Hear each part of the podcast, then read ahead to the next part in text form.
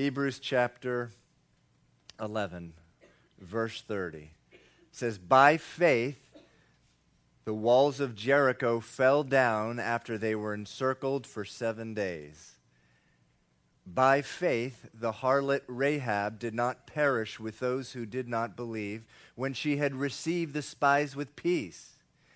And what more shall I say? For the time would fail me to tell of Gideon and Barak and Samson and Jephthah, also of David and Samuel and the prophets. Let's pray. Father, we just pray that you would speak to us this morning.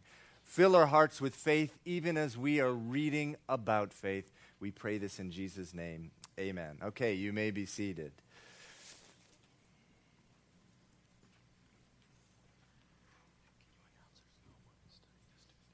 Okay, yeah, thank you. One last announcement.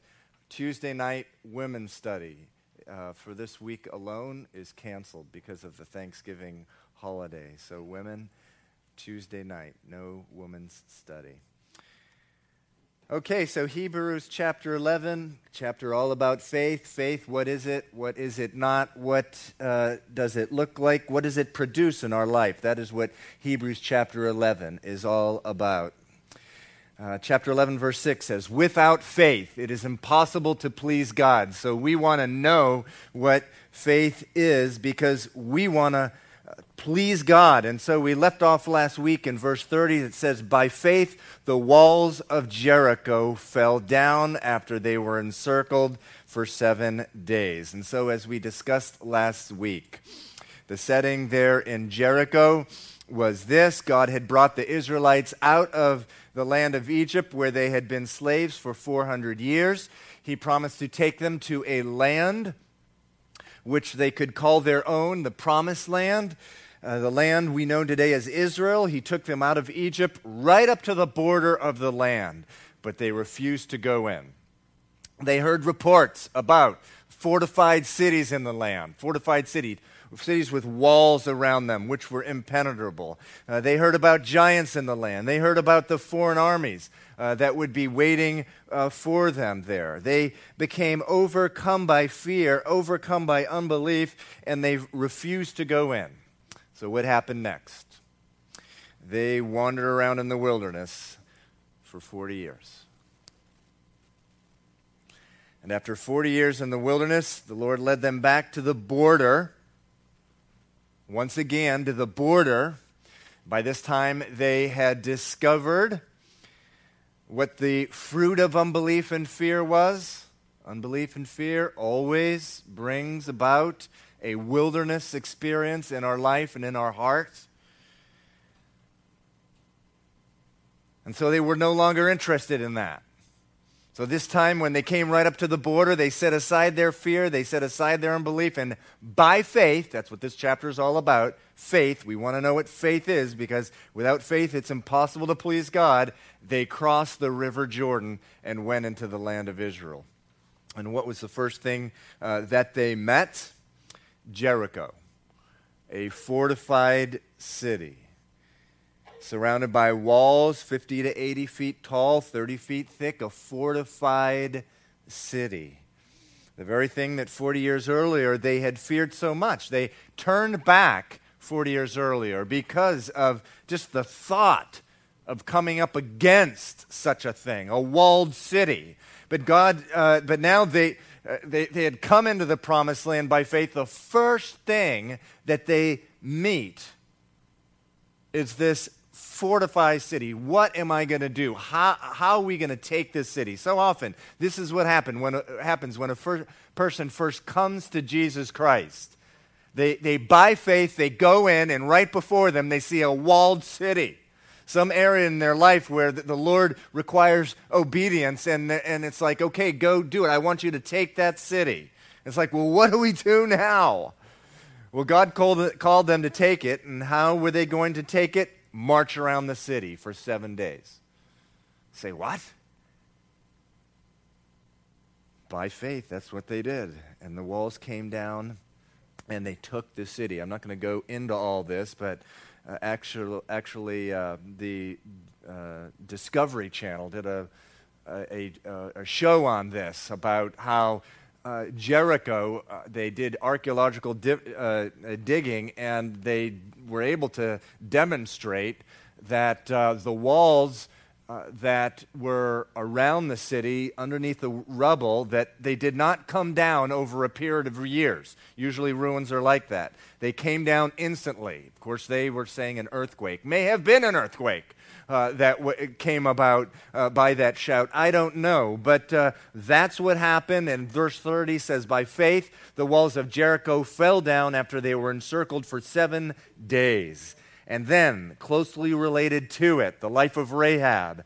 Verse 31 says, By faith, the harlot Rahab did not perish with those who did not believe when she had received the spies with peace. Now, who is Rahab? Who is Rahab? Well, uh, let's find out. Please turn with me to the book of Joshua. Joshua chapter 2, verses 1 through 13. Joshua chapter 2, verses 1 through 13.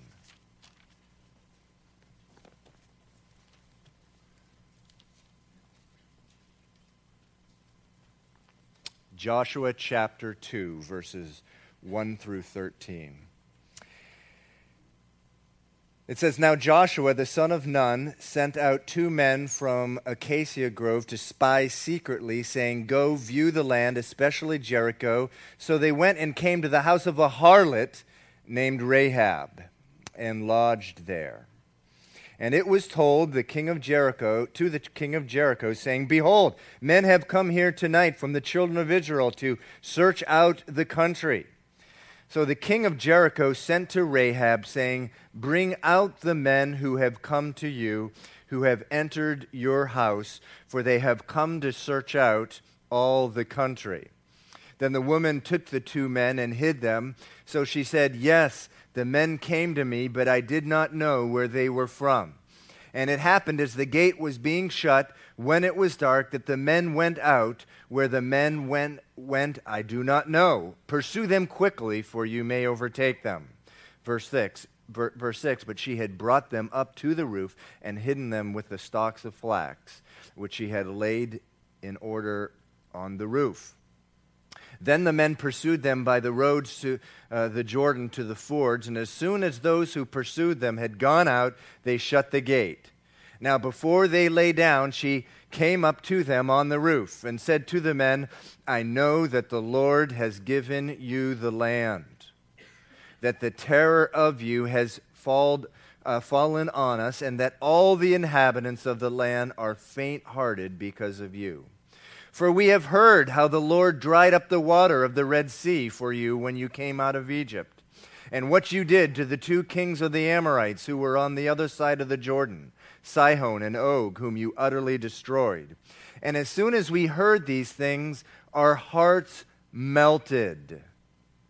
Neither did there remain any more courage in anyone because of you, for the Lord your God, He is God in heaven above and on earth beneath.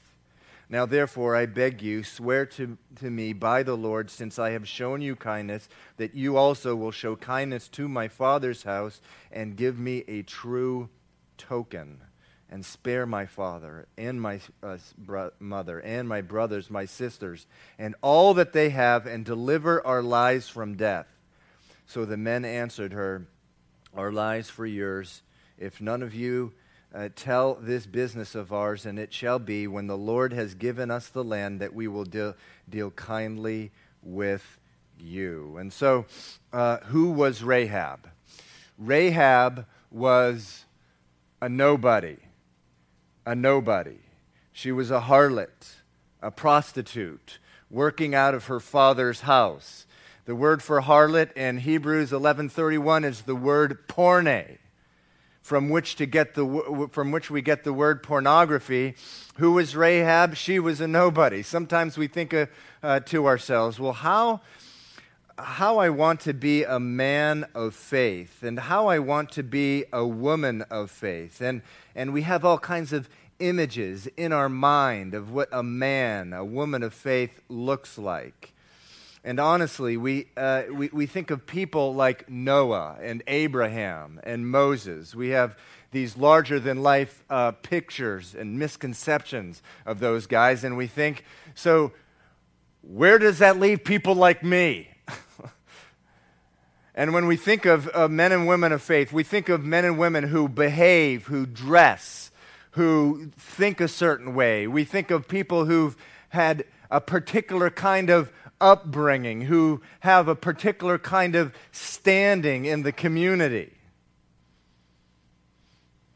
But listen, God is not looking for men and women who dress a certain way, who behave a certain way, or who have a particular kind of standing in the community. He's looking for someone, listen, anyone who will simply believe and put their trust in Him.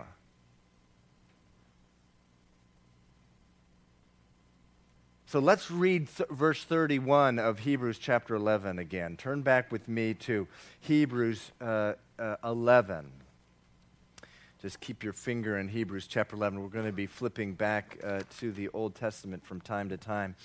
It says again in verse 31, it says, By faith, the harlot Rahab did not perish with those who did not believe when she had received the spies with peace. So Rahab separated herself from everyone, every other person in Jericho. She had separated herself from them not because she was able to demonstrate to God a history of, of good works or to these people or how righteous uh, she was or her deeds or her moral behavior was different than the rest of the people of Jericho. Not because she was able to convince the Hebrew spies that she was better than anyone else, but she separated herself from everyone else by simply believing in God. It says, By faith, the harlot Rahab did not perish with those who did not believe. That word is apatheo in the Greek, apatheo, from which we get the word apathetic. There's many, many notice, remember in, uh, in, in Joshua chapter 2, it said that the whole city was terrified. They all believed in God in a sense but it says that only Rahab went forth and entrusted herself to God. She, only she put herself at the mercy of God. And, and, and so that's what separated her from everything else. The others were apatheo, apathetic. They knew facts about this God, but they didn't act on those facts. They didn't entrust themselves to the Lord. That is the faith that pleases God. That is the faith that pleases God. When anyone, however random the, that person may be, I'm sure Rahab was the last person anyone in Jericho might think that would have entrusted herself and saved her life in Jericho but it was that simple obedience. Verse 32 says this And what more shall I say? For the time would f- uh, fail me to tell of Gideon and Barak and Samson and Jephthah, and also of David and Samuel and the prophets.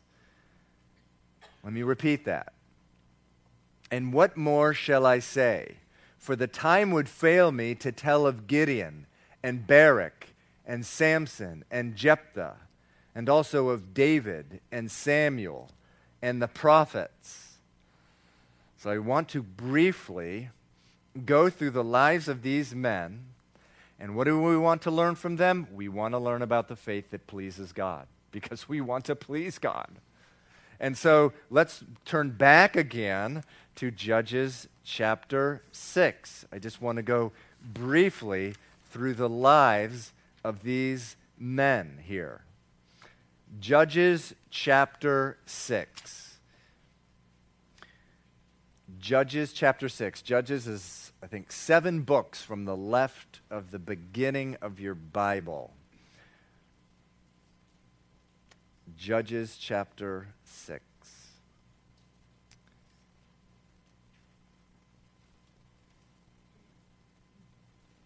Judges chapter 6, verse 1 says Then the children of Israel did evil in the sight of the Lord, so the Lord delivered them into the hand of Midian for seven years.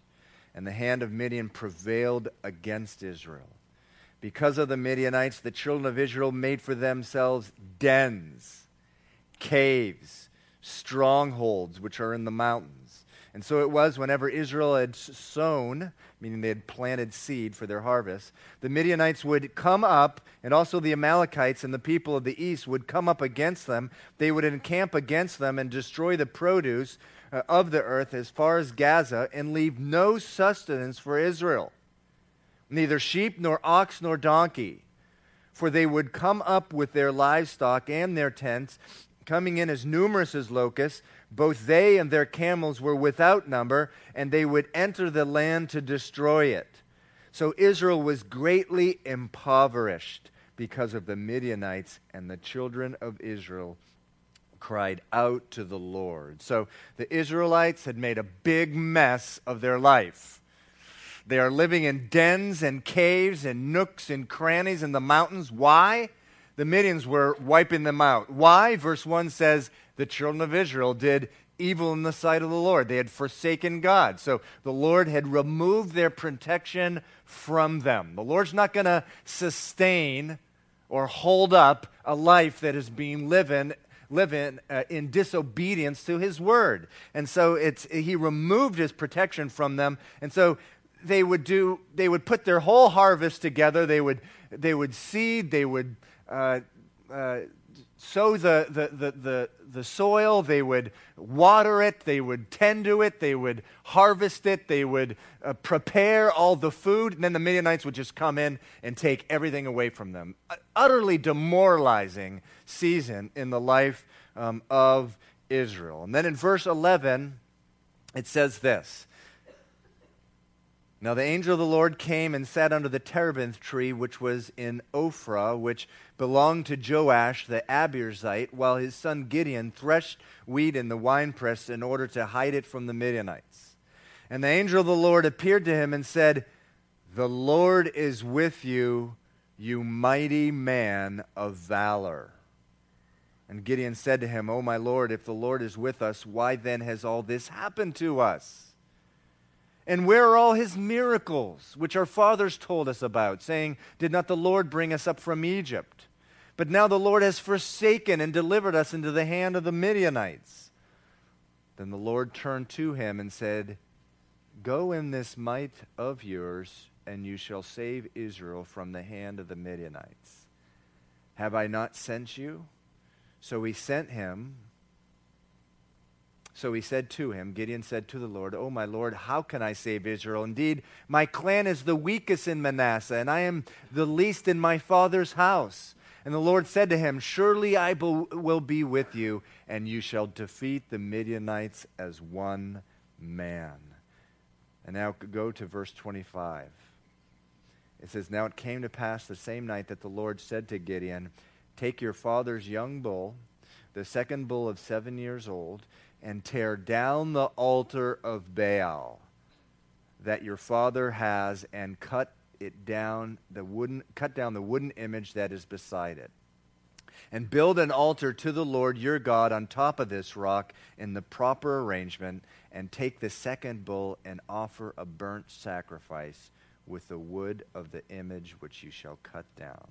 So he said first things first Gideon you go and you cut down that altar to Baal that is in front of your, uh, your father's house. Now, uh, you look at Gideon and you may say, you know, why is this guy uh, listed in Hebrews chapter 11 as a man of faith? If all you knew about Gideon w- w- was in uh, uh, Judges chapter 6, you would be asking that. Why is this guy in Hebrews chapter 11? God tells Gideon to do something, and what does Gideon do? He starts blaming God for all of Israel's problems. Verse 13 says, If you're, if you're with us, God, then why have all these horrible things happened? And so, this is always really the, the, the cry of someone who's been living a life of disobedience. They, they don't look at their disobedience and they just blame everything on, on the Lord. And so Gideon's blaming God for his circumstances when he should be blaming himself and, and the Israelites for turning away from God. But if that weren't enough, he's filled with excuses. How can I save uh, Israel? He says in verse 15. My clan is the weakest in Manasseh, and I'm the least in my father's house. I'm a shrimp. He's saying basically, don't call on me. And now, as if, as if that weren't enough, look at him. He, uh, he's also a coward. God tells him uh, in verse 25 to cut down the altar to Baal. In verse 27, it says uh, that because he was filled with fear, he did it at night. So let's read verse 27. So Gideon took 10 men from among his servants and did as the Lord had said him to do, but because he feared his father's household, and all the men of the city too much to do it by day. He did it by night. So, Gideon, he's blaming God for his problems, he's filled with excuses, and he's a coward. But listen, he did what God told him to do. Right? The man did what God told him to do. He may be blaming God, angry at God, shaking his fist at God, filled with excuses. Uh, he may be a coward, but he did what God told them, him to do. Listen, God is looking for the faith that obeys. God is looking for the faith that obeys. That is the faith that pleases God. And so you may be sitting here this morning, you may be angry at God. You may be a mess, filled with excuses, fearful, and you may be confused. God can deal with that. God can work with that. God is saying to you, okay, I hear you. You're angry at me. You're, you're, you're full of excuses. You're fearful, but I dare you, obey me. Simply obey my word and see what I can do in your life. I dare you, obey me. Notice how in chapter 6, what's incredibly noticeable to me is that God never argues with Gideon. He's saying all this stuff, making excuses, blaming God, thinking of all the reasons he's not going to be able to do, but God never even responds to any of this stuff. He just presses on uh, with him and says, Gideon, okay, I get all that, but listen, lay it aside and obey. The Lord faithfully persists with him. Lay it aside, Gideon, and obey. And that's what he did. And what happened? Gideon saw that the Lord was true to his word. He saw the faithfulness of God and went on to do great things for the Lord. He defeated 120,000 Midianites with 300 men, and he, he restored peace and worship of God in Israel. It started with what? Simple obedience. I said, You, gotta, you want to be used by me? You got to remove this thing from your life. And he was really fearful of it, and he did it at night but he did it. And some of you, you know, you're not angry at the Lord. You're not making up excuses. You're not shaking your fist at God.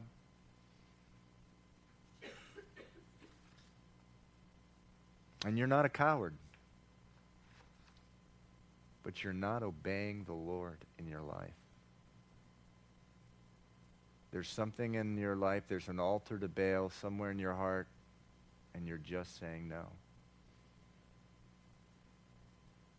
That's not the faith that pleases God.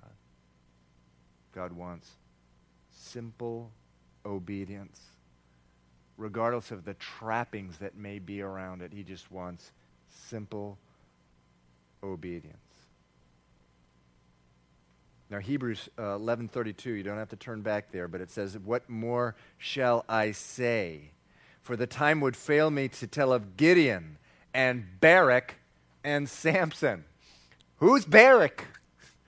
Who's he? The President of the United States. that's, not, that's, not, that's not this guy. Turn with me back to Judges chapter 4. a fascinating account and the last guy you would think that would end up in Hebrews chapter 11. Chapter 4 When Ehud was dead, the children of Israel again did evil in the sight of the Lord. This, by the way, is the pattern throughout the book of Judges, a period of 450 years. You see this cycle. They do evil in the sight of the Lord. God removes his protection. The enemies come upon them. They cry out to the Lord. He sends a deliverer and he gives them a measure of peace. And so, it, verse 1 says, Again, they did evil in the sight of the Lord. So the Lord sold them into the hand of Jabin, king of Canaan, who reigned in Hazor. The commander of his army was Sisera, who dwelt in Har- Harosheth Hagoyim. And the children of Israel cried out to the Lord, for Jabin had 900 chariots of iron and for 20 years he harshly oppressed the children of Israel. Now, Deborah the prophetess was wife of Lapidoth, who was judging Israel at the time. And she would sit under the palm tree at Deborah between Ramah and Bethel in the mountains of Ephraim, and the children of Israel came up to her for judgment. Then she sent and called for Barak. There he is, Barak, the son of Abinoam from Kedesh and Naphtali, and said to him, Has not the Lord God of Israel commanded Go and deploy troops at Mount Tabor. Take with you 10,000 men of the sons of Naphtali and the sons of Zebulun. And against you I will deploy Sisera, the commander of Jabin's army, and his chariots, and his multitude at the river Kishon, and I will deliver him into your hand. And Barak said to her, If you will go with me, then I will go. But if you will not go with me, I will not go. Now you may say, What's up with this guy? This guy's a sissy. He's a pansy. This Barak, this Barak, look, even Deborah's calling him a pansy. Verse 9. And so she said, I will surely go with you. Nevertheless, there will be no glory for you in the journey you are taking. For the Lord will sell Sisera into the hand of a woman. So even she's calling the guy a sissy. Barak, Barak, who is this guy? Well, listen, he may have been a sissy, he may have been a coward, a pansy, but what? He did what the Lord told him to do. He did what the Lord told him to do. Verse 10 says, And Barak called Zebulun and Naphtali to Kadesh. He went up uh, with 10,000 men under his command, and De- Deborah went up with him. And then the rest of the chapter is just about him going up by faith and defeating the enemy. He did what God asked him to do. And you, you know, you sitting here this morning, you may not be a pansy. You may not be a, a, a sissy or a coward. But you're not simply obeying God's word. And mean, meanwhile, you know, you're, you're, you're pointing the finger at the body of Christ, everyone else in the world, look what this is wrong with them. Look what th- th- that is wrong with them. But you have a log in your own eyes as you point out the sliver in other people's eyes. You have a log in your own eyes. That log is disobedience. Here we see the faith that pleases God. God's looking for someone. Listen, anyone, a nobody, a prostitute, a pansy, a sissy, anyone who will simply obey his word. Next one Samson. Samson. Turn with me to Judges chapter 16. Judges chapter 16. Now, Samson is a familiar figure to many of us. His parents put him under a Nazarene vow uh, what's a Nazarene vow? The Mosaic law. In the book of Numbers, there was a law given to the nation of Israel where any man or woman who wanted to make a special vow of holiness, a, a special season of dedication to the Lord, uh, they took a Nazarene vow. And by this, uh, they agreed to uh, never cut their hair, never drink wine or anything from uh, a grape and they agreed never to touch an, an unclean thing, such as a, a dead person. And so they were consecrating themselves to the Lord for a season of time. Well, in the Bible, there are three examples of people, uh, men, Samson, Samuel, and John the Baptist, who were put under a Nazarite vow by their parents for their whole lives. Thanks, Mom. I didn't want a haircut anyway, you know. Uh, you know, that, that, that's for their whole lives. What I never really knew till I started studying the, the book of uh, Numbers is what was 99% of people who took a Nazarene vow just did for a short season of time. These guys were put under the vow for their whole lives, and they didn't even have a choice. So Samson was under a Nazarene vow, and as long as he abided by that vow, this wasn't the case for everyone who uh, takes uh, a Nazarene vow, so don't get any ideas in your head. As long as he ab- abided by the vow, he had extraordinary strength. Didn't cut his hair, stayed away from uh, wine or the, uh, the, uh, or the, anything from grapes. He had extraordinary strength. At one time, he single handedly killed 100 Philistines. Another time, he killed a thousand with the jawbone of a donkey. In chapter 14 of Judges, it says he tore a lion apart as one would tear apart a young goat. One time he got angry and, and he ripped out the gate, one of those monstrous, huge gates of one of the ancient cities. He just ripped the thing out and started carrying it around. Look what I got. You know, this is this, uh, uh, Samson. But listen, all the while, he was a very religious man. God hates religion, he loves relationship. Jesus came to destroy religion and introduce relationship. Samson was a very religious man in the sense that he kept his religious Nazarene vow.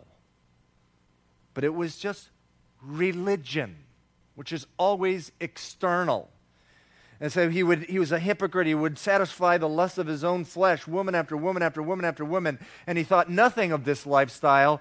For Samson, there was nothing at all wrong. Never dawns on him to think twice about what he's doing. He treated it almost as a right of his and as if normal rules did not apply to him. But listen, here's what to me made the life of Samson so unusual. Just study those three or four chapters. It's just fascinating. The thing that made his life so unusual, even more than his extraordinary strength, it's that you read about this guy. He's a leader in Israel, he's one of the judges. And chapter after chapter after chapter, you don't see even the slightest trace of spirituality. You not even there's no communion with God. You never see him talking with God. He is not asking God for anything. He has no friends with the people of God.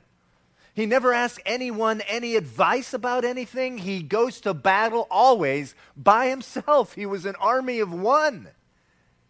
He, uh, he rarely do you ever see him even approaching uh, any of the, uh, of the children of God, the children of Israel. He's always uh, winning battles only, all by himself, no help from anyone whatsoever, always relying on his own strength and his strength alone.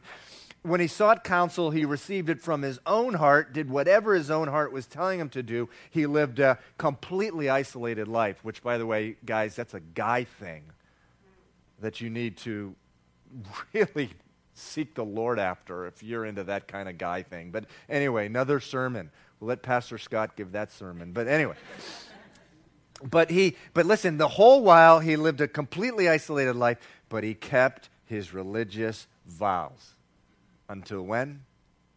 Until Delilah. Delilah. Now, most of you know about Delilah. She coaxed Samson into cutting his hair off. She betrayed him. The Philistines captured him, cut out both of his eyes, and threw him into prison. Eek! Ah. That's like uh, quite a word description. This muscle bound guy with these two eyeballs, whatever, gouged out. That's really ugly sight. And so, with that lovely introduction, uh, Judges chapter 16. Judges chapter 16, go to verse uh, 23. It says, Now the lords of the Philistines, I guess we should uh, go back to uh, chapter, uh, to verse 22. It, it says, However, the hair of his head, he's in prison now, began to grow again after it had been shaven. Now, the lords of the Philistine, verse 23, gathered together to offer a great sacrifice to Dagon, their God, and to rejoice. And they said, Our God has delivered into our hands Samson, our enemy. And when the people saw them, they praised their God. And they said, Our God has delivered us into the hands of our enemy, the destroyer of our land, and the one who multiplied our dead. And so it happened when their hearts were merry that they said, Call for Samson that he may perform for us. So they called for Samson from the prison, and he performed for them. And they stationed him between the pillars. And then Samson said to the lad who held him by the hand, Let me feel the pillars which support the temple, so that I can lean on them. Now the temple was full with men and women. All the lords of the Philistines were there, about 3,000 men and women on the roof watching while Samson performed. And then Samson called to the Lord, saying, O Lord God, remember me, I pray. Strengthen me, I pray, just this once, O God, that I may with one blow take vengeance on the Philistine for my two eyes. And Samson took hold of the two middle pillars which supported the temple, and he braced himself against them, one on his right hand, the other on the left. And Samson said, Let me die with the Philistines. And he pushed with all his might, and the temple fell on the lords and all the people who were in it. So the dead that he killed at his death were more than he had killed in his life. Samson, the guy who wasted virtually his entire life. You look at his life and you think, what a waste. All these giftings, his strength, his power, his ability, just wasted. Wasted on what? Wasted on himself. And, you know, it, it, you, you look at the life of Samson, and as you read uh, verses, uh, you know, chapters uh, 13 and 14 and 15, you're thinking to yourself, it's only a matter of time. It was inevitable. This guy is going to fall, and he is going to fall big time. And so here in chapter 16, he's captured, his eyes gouged out, he's in prison, but something happened to Samson in prison. Something happens there. Samson has a lot of time on his hands to think. He has a lot of time to think how empty his life has been, how much he wasted his giftings and his strength, how Samson centric was his life, how shallow his life had been, the sexual exploits, the crazy antics, the isolation from everyone and everybody. He realized that he had lived his whole life um, in the power of his own strength. But listen, most importantly, he realized for the first time how weak he was. He was so weak. And look at verse 26. Fascinating verse. It says, Then Samson said to the lad who held him by the hand, Let me feel the pillars which support the temple so that I can lean on them. Samson. Samson being led around by who, it says? A little boy. Samson asking for help from who? A child. And in verse 28, you see for the first time in his entire life, Samson having communion with God. First time we ever see him pray uh, in his entire life. His entire life filled with all the exploits that he had done. You see him cry out to the Lord for the first time, O Lord God, remember me, I pray, strengthen me, I pray, just this once. And then that wonderful line at the end of verse 30 it says, So the dead that he killed at his death were more than he had killed in his life. Listen.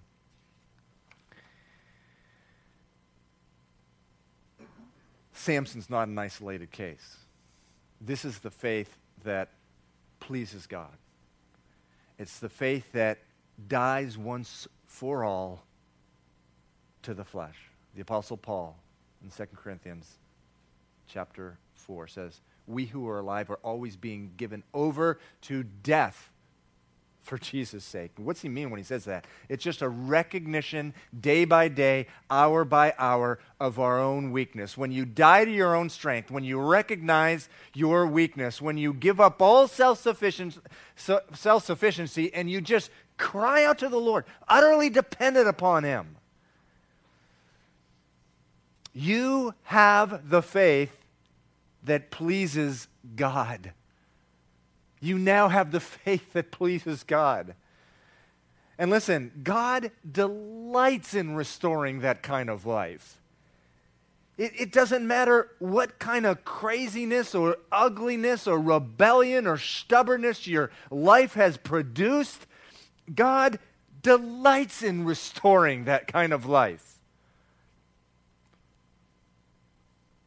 You know, I can't tell you how many men and women I have had in counseling.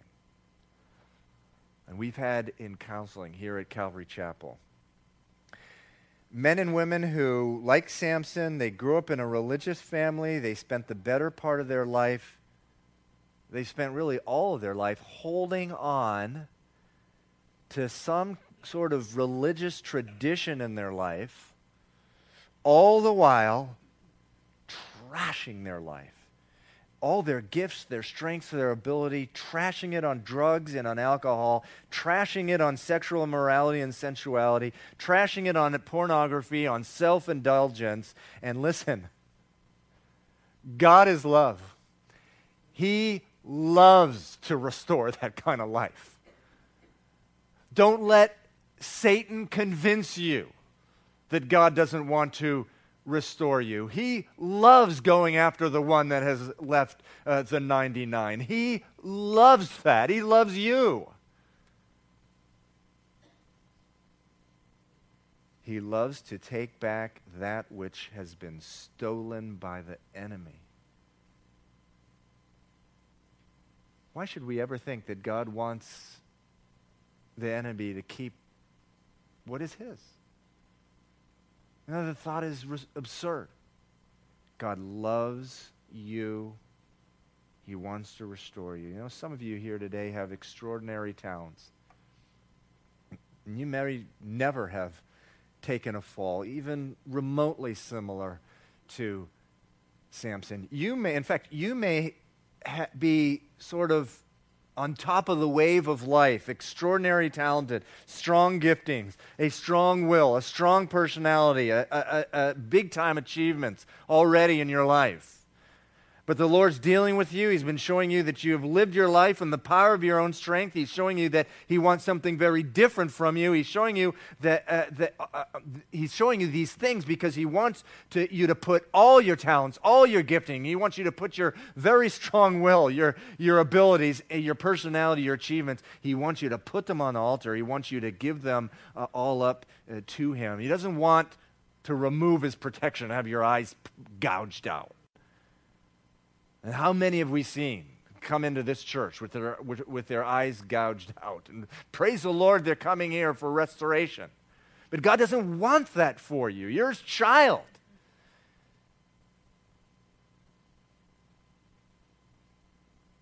God loves to restore lives.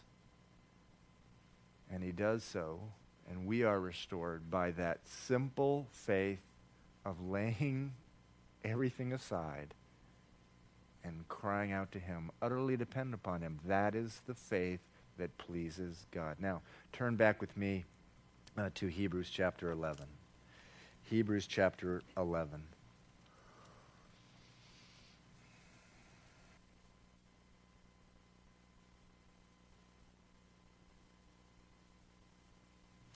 Verse 32 says, What more shall I say? For the time would fail me to tell of Gideon, Barak, Samson, and Jephthah.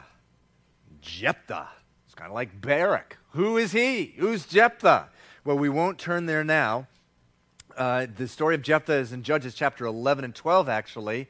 But listen how Jephthah is introduced in Judges chapter 1, verse 1. He's introduced this way Now, Jephthah, the Gileadite, was a mighty man of valor, but he was the son of a harlot.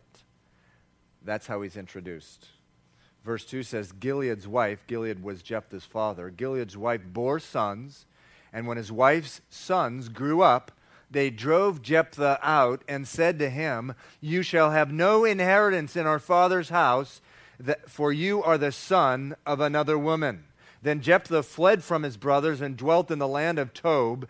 And worthless men banded together with Jephthah and went raiding with him. Who's Jephthah? Jephthah was a man born uh, after, uh, the, after his father had had some fling some night with a prostitute. His brothers, half brothers, despised him, drove him out, not only out of their home, they drove him out of their city. And he was so angry, he was so filled with angry.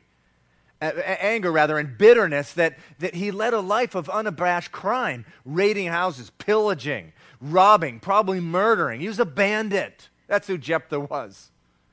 But over time, the land of Israel, once again having forsaken God, overrun by the Ammonites, what do the Israelites do? They go out to Jephthah. And they say, Can you come back and like save us?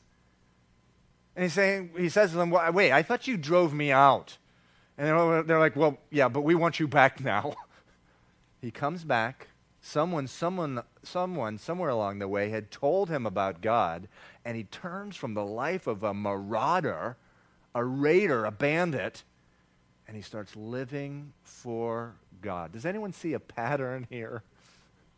Does anyone see a pattern? Rahab, Gideon, Barak, Samson, Jephthah. They're held up in the Word of God as having a faith that pleases God. A faith that pleases God. God is looking, listen, for anyone, literally, anyone, regardless of who they are, what their background is, to simply obey. And I don't know how it can be any clearer from the, these, this one verse, verse 32 here, that you and I have no excuse.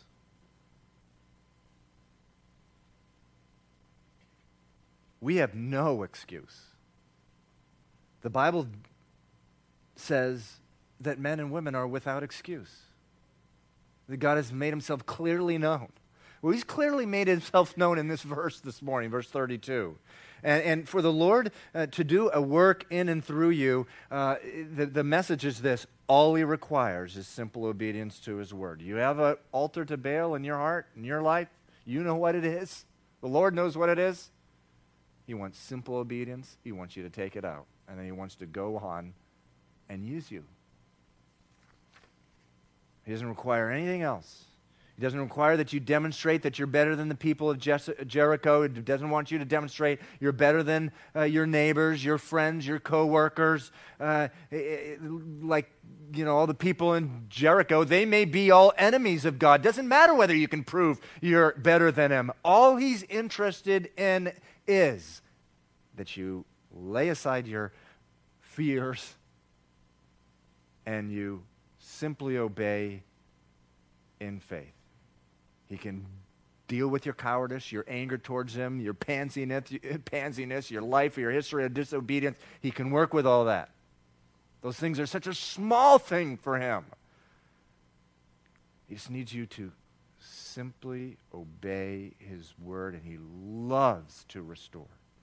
He loves to work in and through his children, no matter what kind of life uh, they have led. Now, I'm going to conclude here in verse 32. I'm going to do a complete 180 on you. Hebrews 11:32 ends with who? David and Samuel.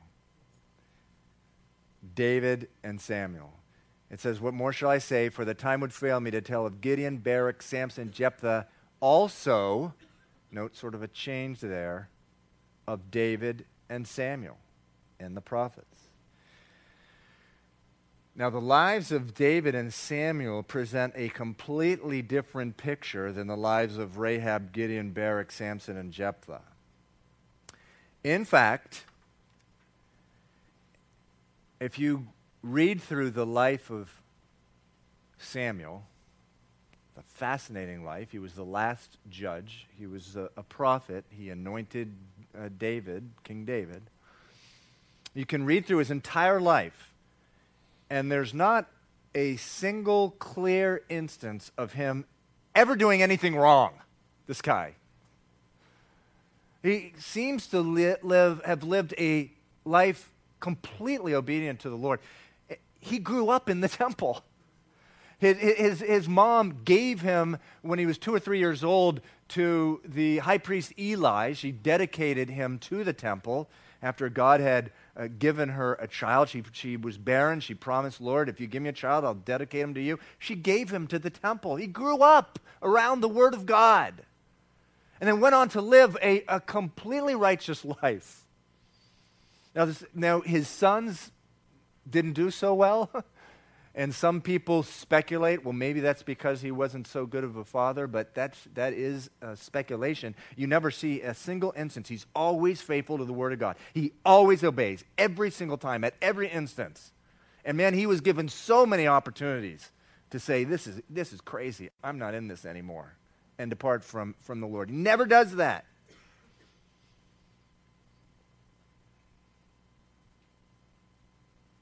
And Hebrews chapter 11 says he led that life by what?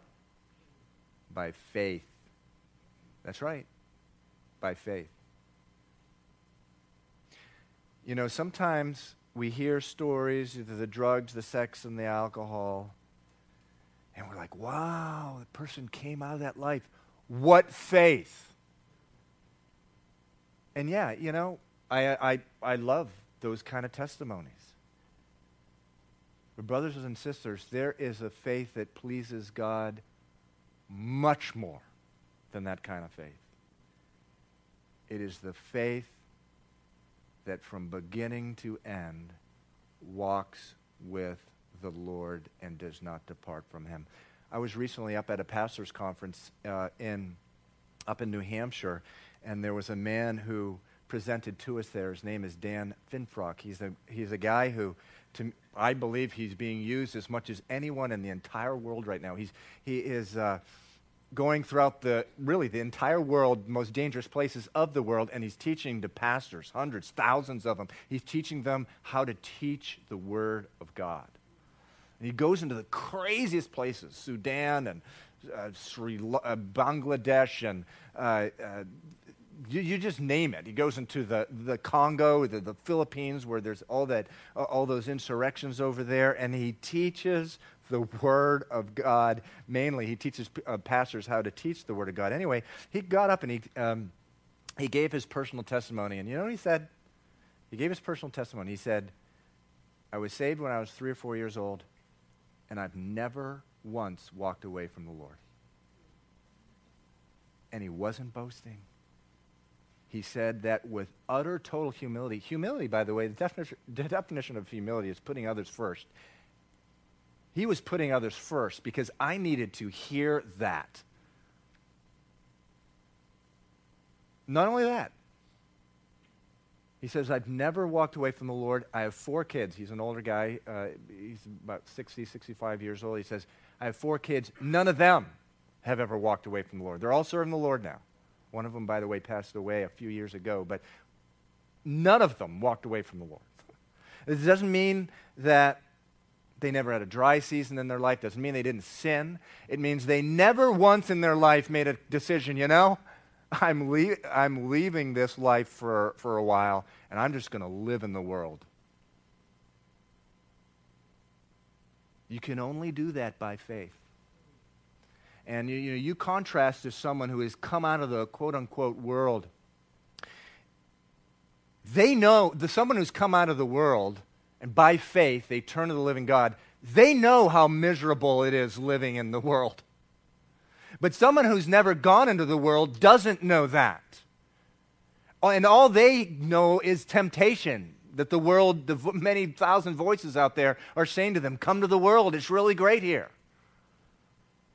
And that's why that faith is so commendable to the Lord. Samuel, from beginning to end, and you look at his life, and the, uh, the Israelites so incredibly ungrateful for this man. Yet he, the Bible says he interceded, he prayed uh, for them to the very end. Uh, king Saul, who he anointed king of Israel, completely uh, abandoned all the instruction of Samuel. He never, ever does though he depart from the Lord. And he did it how? By faith. By faith in what? In God's word. God's word says, you continue on and you don't depart into the Lord, I'm going to bless your life. Let me tell you, that is the, the kind of faith that pleases God. The Bible says without faith, it's impossible to please Him. So once we've turned to the Lord, God doesn't want us going back into the world. And the Lord told me that very early on in my walk when I, when I came to Him 22 years ago. Backsliding is not the normal Christian life. It's not for you, Steve. By faith, we persevere on. And that's the, the, the faith that pleases God. And, and you know, it's all simple obedience, it's just all simple obeying. And God wants to use us through a life of faith.